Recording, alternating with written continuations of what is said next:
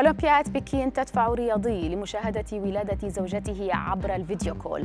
سلة فارغة تشعل حربا إلكترونية بين أرسنال وتوتنهام وما هو ال business الجديد للوكا مودريتش. هذه الأخبار وغيرها تتابعونها على العربية بودكاست. نبدأ أخبارنا من أولمبياد بكين الشتوية وتحديدا مع ليف نوردجرين المشارك في مسابقة البايثلون هذا الرياضي الأمريكي اضطر لمتابعة زوجته تنجب مولودهما الأول عبر اتصال بالفيديو من بكين عشية خوضه مسابقته الأولى في الأولمبياد. الشتوي. ليف نشر صورة المولودة الجديدة عبر حسابه على الانستغرام كاشفا في تعليقه عن اشتياقه لتلك الصغيرة التي باتت اليوم حديث ال social media. في إنجلترا أشعلت سلة فارغة حربا إلكترونية بين جماهير ناديي أرسنال وتوتنهام.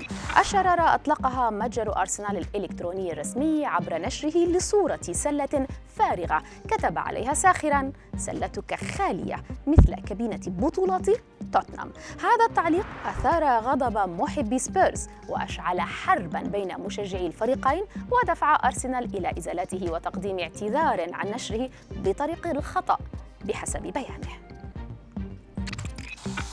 بعد ساعات من فشل البرتغالي كريستيانو رونالدو في تسجيل أي هدف للمباراة الخامسة على التوالي. نجحت والدته ماريا دولاريس دو سانتوس بتقديم قميص لمنتخب البرتغال يحمل اسم ابنها ورقمه المميز سبعة لبابا الفاتيكان والذي بدا مسرورا بالهدية.